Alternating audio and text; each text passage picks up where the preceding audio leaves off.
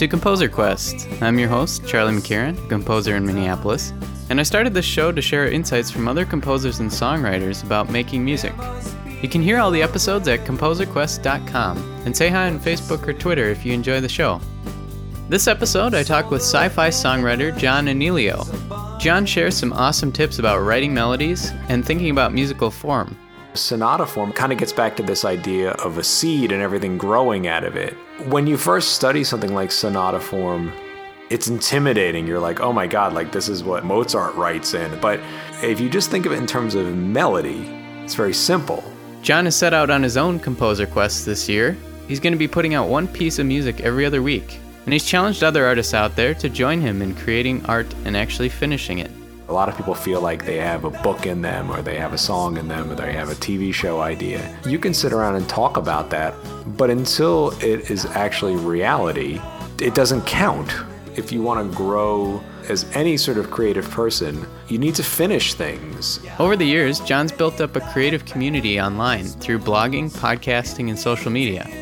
In this episode, he gives some tips on promoting your music online in a way that actually makes people want to listen to you follow the 80 20 rule. You shouldn't be posting about your own stuff more than 20% of your posts, your tweets, or Facebook messages. You don't go to a party and you don't go, hey, hey, I do cool stuff. so I hope you find my talk with John Anealio enlightening. I know I did. Well, I should be writing. I should be working on my so I'm on the line with John Anealio. John is Skyping over from New Jersey. So, John, thanks for being with me. Oh, th- thanks for having me, Charlie. Appreciate it. I've noticed that you have started up a challenge this year for yourself in 2013. Could you uh, explain that a little bit? Oh, sure. Um, last year, I was not very prolific, and I always prided myself on being somewhat prolific in my, my songwriting and my recorded output. And I realized at the end of last year, even though it was a good year for me as a singer songwriter in terms of performing, and I actually did like a little bit of touring this year, and I had a good year in terms of that. But in terms of my songs and my recording, uh, I only recorded three new songs, and that to me was unacceptable. so I set that challenge for myself of putting out 23 new pieces of music. I can't do the Jonathan Coulton thing a week. I, I just I have a full time job and I have a family and I just can't put out a song a week. It's just not going to work for me. But I can probably do one every two weeks. And then I thought, well, 24 and 13 doesn't sound great, but 23 and 13 sounds good, and that gives you a little wiggle room. So that was a challenge that I set for myself, but I sort of put that challenge out to my community as well.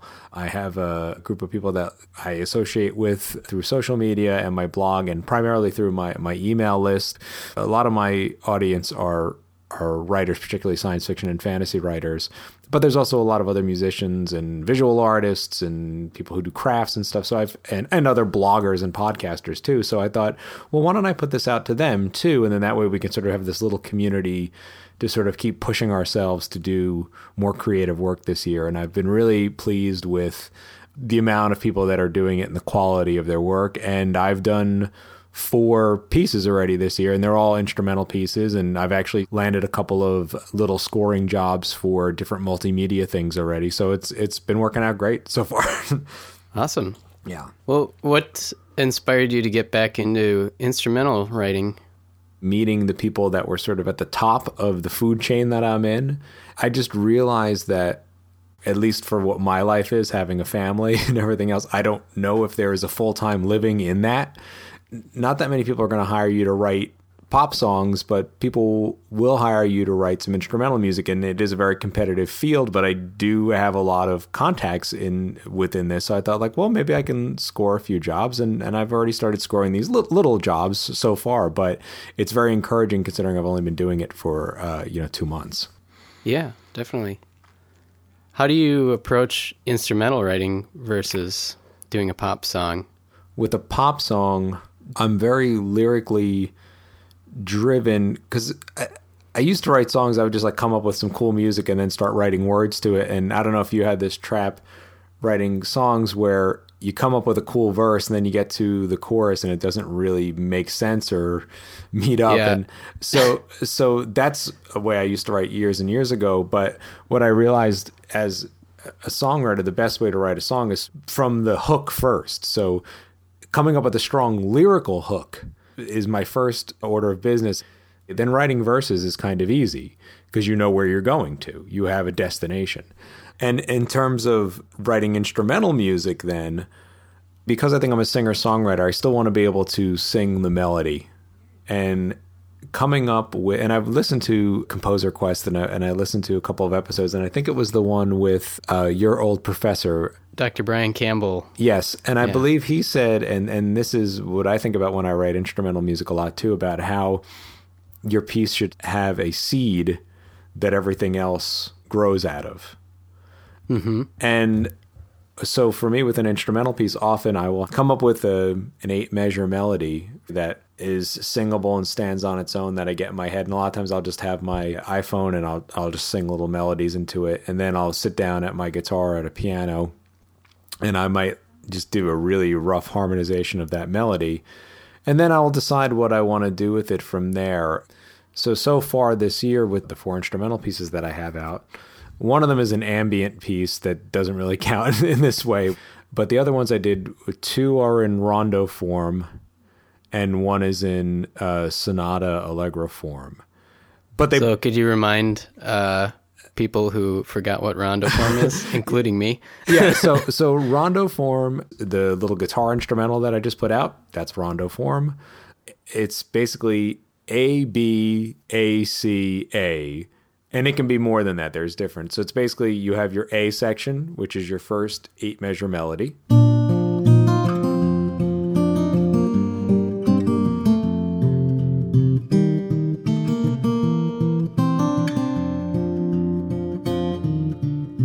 Then you have a B section, which would be contrasting to that melody.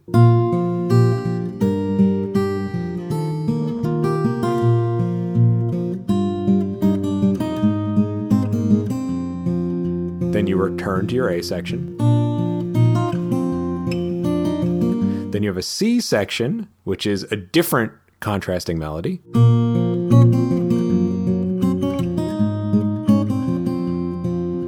And then you go back to the A section to finish it off. That was a very popular form uh, in the classical period. This other piece that I put out, which is actually very like sort of progressive rock oriented because it was like odd time signatures and electric guitar stuff and all sorts of crazy stuff going on in that. But if you analyze it, it's a rondo form, same thing.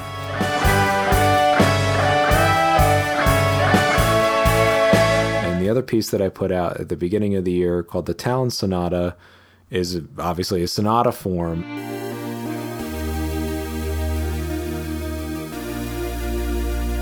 Have you written things in sonata allegro form before, Charlie? Um, I've studied it. I my issue when I'm writing is I forget about form sometimes, and I guess I'm more of a um, what's the term? Well, I could I can give you the literary term because I talk to so many authors, and I think what you're getting at is the literary term is it's are you a plotter or are you a pantser? And they call it pantser, meaning you write by the seat of your pants. Oh, yeah, that's me. Yeah, so you're so you would be more of a pantser, and I'd be more of a plotter. Yeah, Uh, I'd like to be more of a plotter. Well, you know, it, it, it depends on how people develop because I think I was more of a pantser. Like I think a lot of times when I was starting out, the way I would write instrumentally or vocally would be just sort of noodling around on my guitar until I came up with something that sounded good, and then just sort of hammering out a song from there.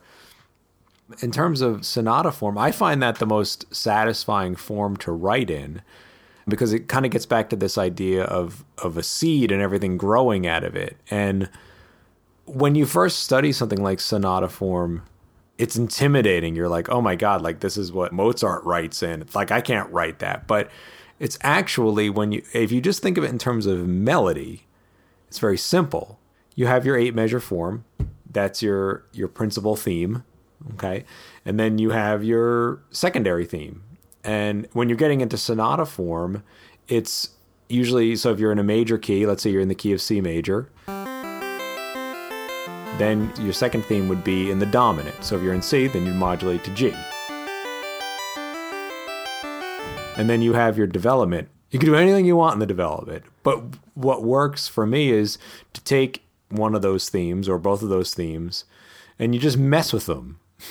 And that means you can modulate them to different keys. You can invert them. That's something I do all the time in my pieces. I take one of those themes and I invert them, meaning, you know, if the first interval in your melody went up a third, well, then when you're inverting it, then it'd go down a third. And then what happens is you sort of have this logic to your piece, even though people may not hear that.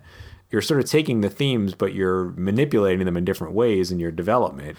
And then when you go back to the recapitulation, you state your first theme again. And this is where the beauty of sonata form, I think, is your secondary theme, which was in the dominant,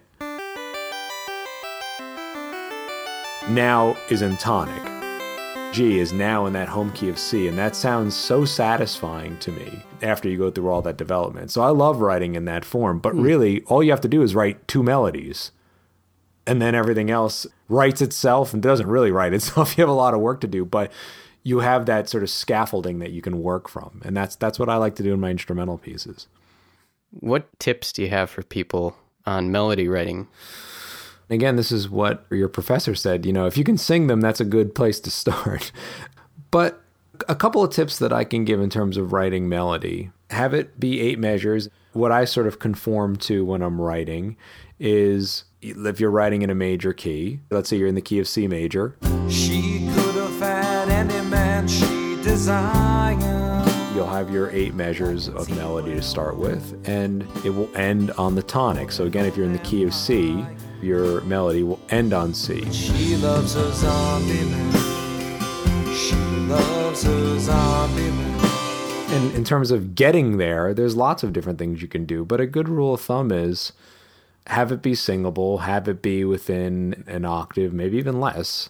If it's all jumps, if it's all big skips of like a third or fourth or fifth or more, it's going to sound disjointed. If it's all just stepwise, going up one note at a time or down one note at a time, that's a little samey. So it's usually a mix of stepwise motion and skips and repeated notes too, culminating in ending on the tonic. And how you get there is really up to you. And to me, it's whatever catches my ear. And that's kind of hard to define, but that's where I start typically. I don't usually sit and go like, I'm going to write a melody. A lot of times it'll hit me when I'm in the shower or I'm driving or, you know, sort of that beginner's mind thing when you're not thinking about it. But I hate to say wait around for inspiration to strike because you, you kind of should just write every day no matter what. Yeah, I've only got 50,000 words to go before the end of NaNoWriMo. Oh, I've got everything you're around creative people, and I think most people are creative in one way or the other. A lot of people feel like they have a book in them, or they have a song in them, or they have a TV show idea. And you can sit around and talk about that all you want. But until it is actually reality, it doesn't count. You know, I mean, when I was younger, I don't know how many songs I half wrote, or three quarters wrote, or 90% wrote, but never quite finished and never finished recording or never even started recording. And no one knows that those songs existed. So it kind of doesn't count until you finish it and then put it out into the world. Now, I'm not saying put crap out into the world, but there comes a time when finishing and moving on, I think, is it's vital because otherwise, then you're just holding on to all of these old works.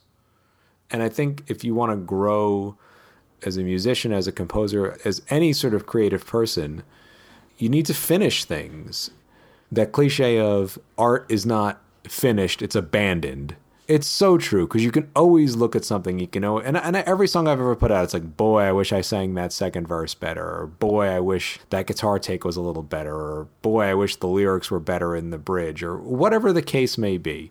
Yes, it can always be better, but you have to finish and you have to put it out because otherwise you're just the guy talking about your art and you're not the guy doing it you get better by doing it, finishing it, learning from that process, then moving on to the next thing.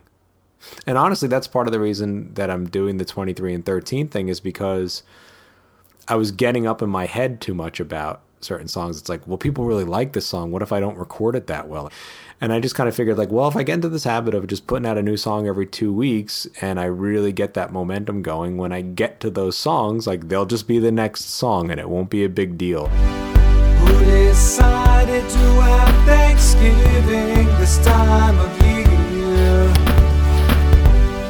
Don't they know I'm trying to launch my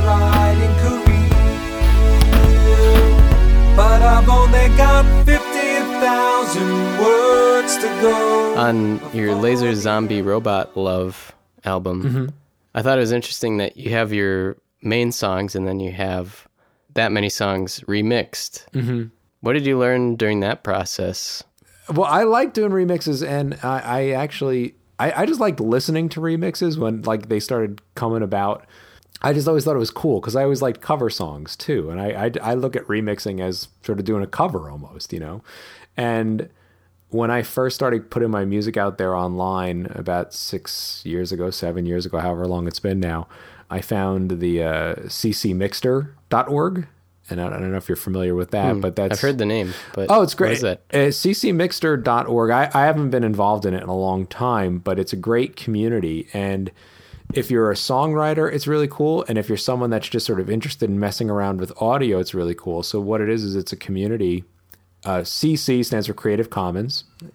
And I put out all my songs as Creative Commons so people can use them for their podcasts or what have you. And they can remix them and do whatever they want with them, just as long as they credit back to the source. So, meaning if you use my song on your podcast, that's fine. Just say who, who, who did the song. You know, that, that's what Creative Commons is. It's sort of an alternative to copyright. And CC Mixter is a remix community where people willingly put their songs up there to remix. So you sort of put your individual tracks up there. It's beneficial for the songwriter because it's a way to get your music out there.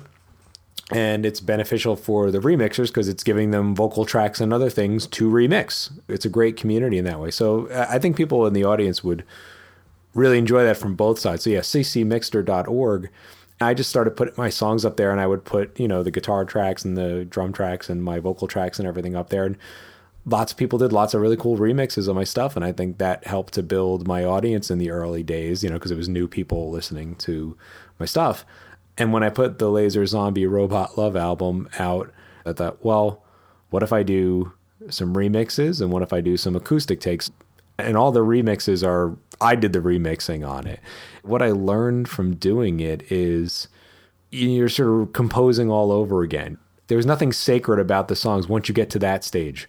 When you're trying to make that first initial statement as a song, you know, it's so sacred and you don't want to mess it up and you want it to be out into the world. Yeah. When you get to remixing, you're like, I'll do anything. I don't care. Like, I'll just mess around. And so I have a song called Steampunk Girl, and the original of that song is very power pop. You know, it's very heavy guitars and catchy melody, and it's sort of like a, a metally guitar solo. So she's putting all the garbage in the boiler that she checks in. that arrangement is exactly what I wanted to do with that song, and I'm really happy with the way that one came out. With the remix, I'm like, I'm gonna do a bossa nova remix of it.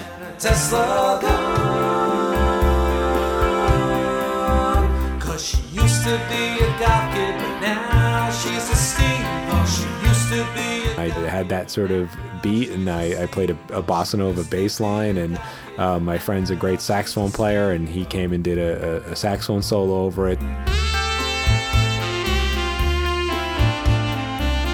and I reharmonized it a little bit. And so remixing is an opportunity to sort of reharmonize your songs. Like so it's a sort of a great compositional exercise too, because it shouldn't just be remixing. It shouldn't be just like slapping a different beat on it and call it a day. Like why not try like a different? If it was in a major key, try to do some more minor kind of stuff. It, do everything. Just try to go to alternate chords. Try to add different rhythms. You know, this is your time to play with it. You'll learn something. Yeah. You know? Covers are a great way to learn about composing too just from the trial and error of learning lots of songs, you realize what the structure of a pop song is. And then it just sort of becomes intuitive after a while. And then that's when you can start writing ones and writing better ones.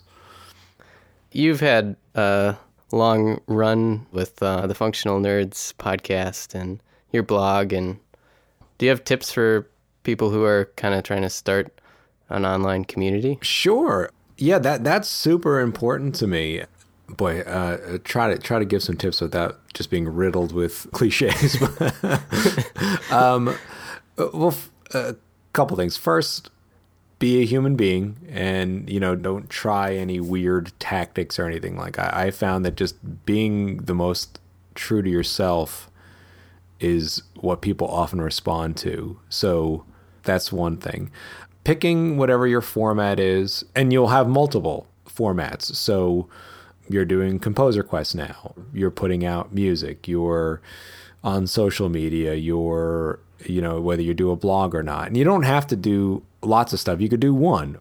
But I would say whatever your mix is, pick a schedule and try to stick to that schedule and be really consistent. Because I think lots of people get ideas to do a blog or to do a podcast or whatever and they're really excited about it at first and they put out a lot of content and then it sort of just shrivels up you know so whatever whatever you pick be consistent i would say with social media be active on it listen as much as you talk and follow the 80-20 rule which is you know you shouldn't be posting about your own stuff more than 20% of your posts, your tweets, or Facebook messages. You should be talking about other things and not boring stuff, you know. but uh, what, what I do on Twitter is uh, in a day, I'll often link to whatever my new piece is or my new podcast is, but I'll never do it more than once or twice in a day. But I tweet a lot. I use a thing called Buffer which is a thing where you can buffer out tweets throughout the day. Because I have a day job, I can't be on Twitter all day. But I have it set so that it goes out of, I send out a tweet about once an hour, once every half hour, depending on, I have a schedule. And most of those are links to other people's stuff. it's stuff that I find interesting, though. And it's stuff that I think my community will find interesting that serves two purposes. Number one, you don't come off as a narcissistic jerk that's just talking about yourself all the time. Yeah. And it's goodwill too. I mean, it's not tit for tat and quid pro quo or anything. You can't pimp someone's project and then expect them to pimp your thing back. It often works out that way, but it's like giving a gift. Don't ever give a gift with the expectation of getting a gift back. So I have found just be as generous as possible too. I try to be generous with my time. I try to be generous with helping people get the word out about their projects. And, you know, mostly that's just a good way to be a human being. but in the end, that's how opportunities arise too. Another tip is is build that email list. That's a big one. You know, if you follow any of the music business podcasts or blogs, they all will beat that drum and I will beat it along with them. I think it's really important. Um, that's one of the reasons why I give so much of my music away because I don't give it away for free. I give it away to be on my mailing list, and I've built up a pretty substantial mailing list. And believe it or not, some people are not on Twitter, and some people are not on Facebook, or if they're on Facebook, they maybe don't check in that often. But everybody checks their email, and you have to be very careful and you can't spam people. And on my mailing list, um, I, have gotten to the point where I'm actually emailing once a week now because of this 23 and 13 challenge. But I'm basically alternating saying I have this new piece. And you can download it for free or pay what you want. And then the alternating weeks, I'm always asking people what they're working on. I'm always asking them them questions back. Yeah, I noticed that. I got that email from you, and it is nice that you involve people in this project. Yeah, well, because that's what you do. You don't go to a party and you don't go, hey, hey, I do cool stuff. I hope you don't do that at least anyway. But that that's not that's not the way people are in real life. That's not the way we should be in our online relationships too. People want to talk. They want to talk about themselves, and I want to hear it. And and I mean that legitimately because it feels good to hear what other people are working on and you get ideas from them too. Uh, you know so in doing this project i have someone who's a great visual artist who for her challenge she's doing a, a painting uh, like a drawing and a, and a, digital painting for every piece that i put out. And that's wow. awesome and it's and she's a great artist. And I didn't really have much of a relationship with her before this, but now I hear from her every week about what she's working on. And I hear from people that are writing stories, and it's inspiring. And I think, you know, to sort of dovetail it to your initial question, it's like focusing on other people is a good way to go rather than just looking out for your own opportunities. And and you're doing that because you know I reached out to you to tell you I liked the show and you immediately asked me to be on the show. So you know that's that's the way it it were and I wasn't looking to be on the show. I just really liked the show and I wanted to tell you because that keeps us going too. Because I know I like when people tell me hey functional nerds I really dig that show. It it uh, you know when you're working on the editing this for hours on end and when you're like, why am I doing this? Why am I doing this? Getting that email saying like, hey, digging the show. Well, that's why I'm doing it because because some people Yeah. dig it. So Well, I do appreciate it, and I appreciate you coming on the show too. no, no problem. it- that whole last spiel, even if there were maybe a few cliches in there, they're like awesome to hear. So oh well, thanks. But- thanks. I wish you best of luck with your project this year, putting out all these new songs and pieces. Thank you, Charlie. Appreciate that. Yeah. Thanks again for being on the show, uh, John. Oh, my pleasure. Thanks for asking me. Thanks for joining me on this episode of Composer Quest with John Anealio. For more of John's music, you can visit johnanealio.com. And Anealio is spelled A N E A L I O. I'll have links to all of John's music you heard in this episode at composerquest.com. And now I'll leave you with the rest of John's instrumental piece called The Return of Titus Quinn.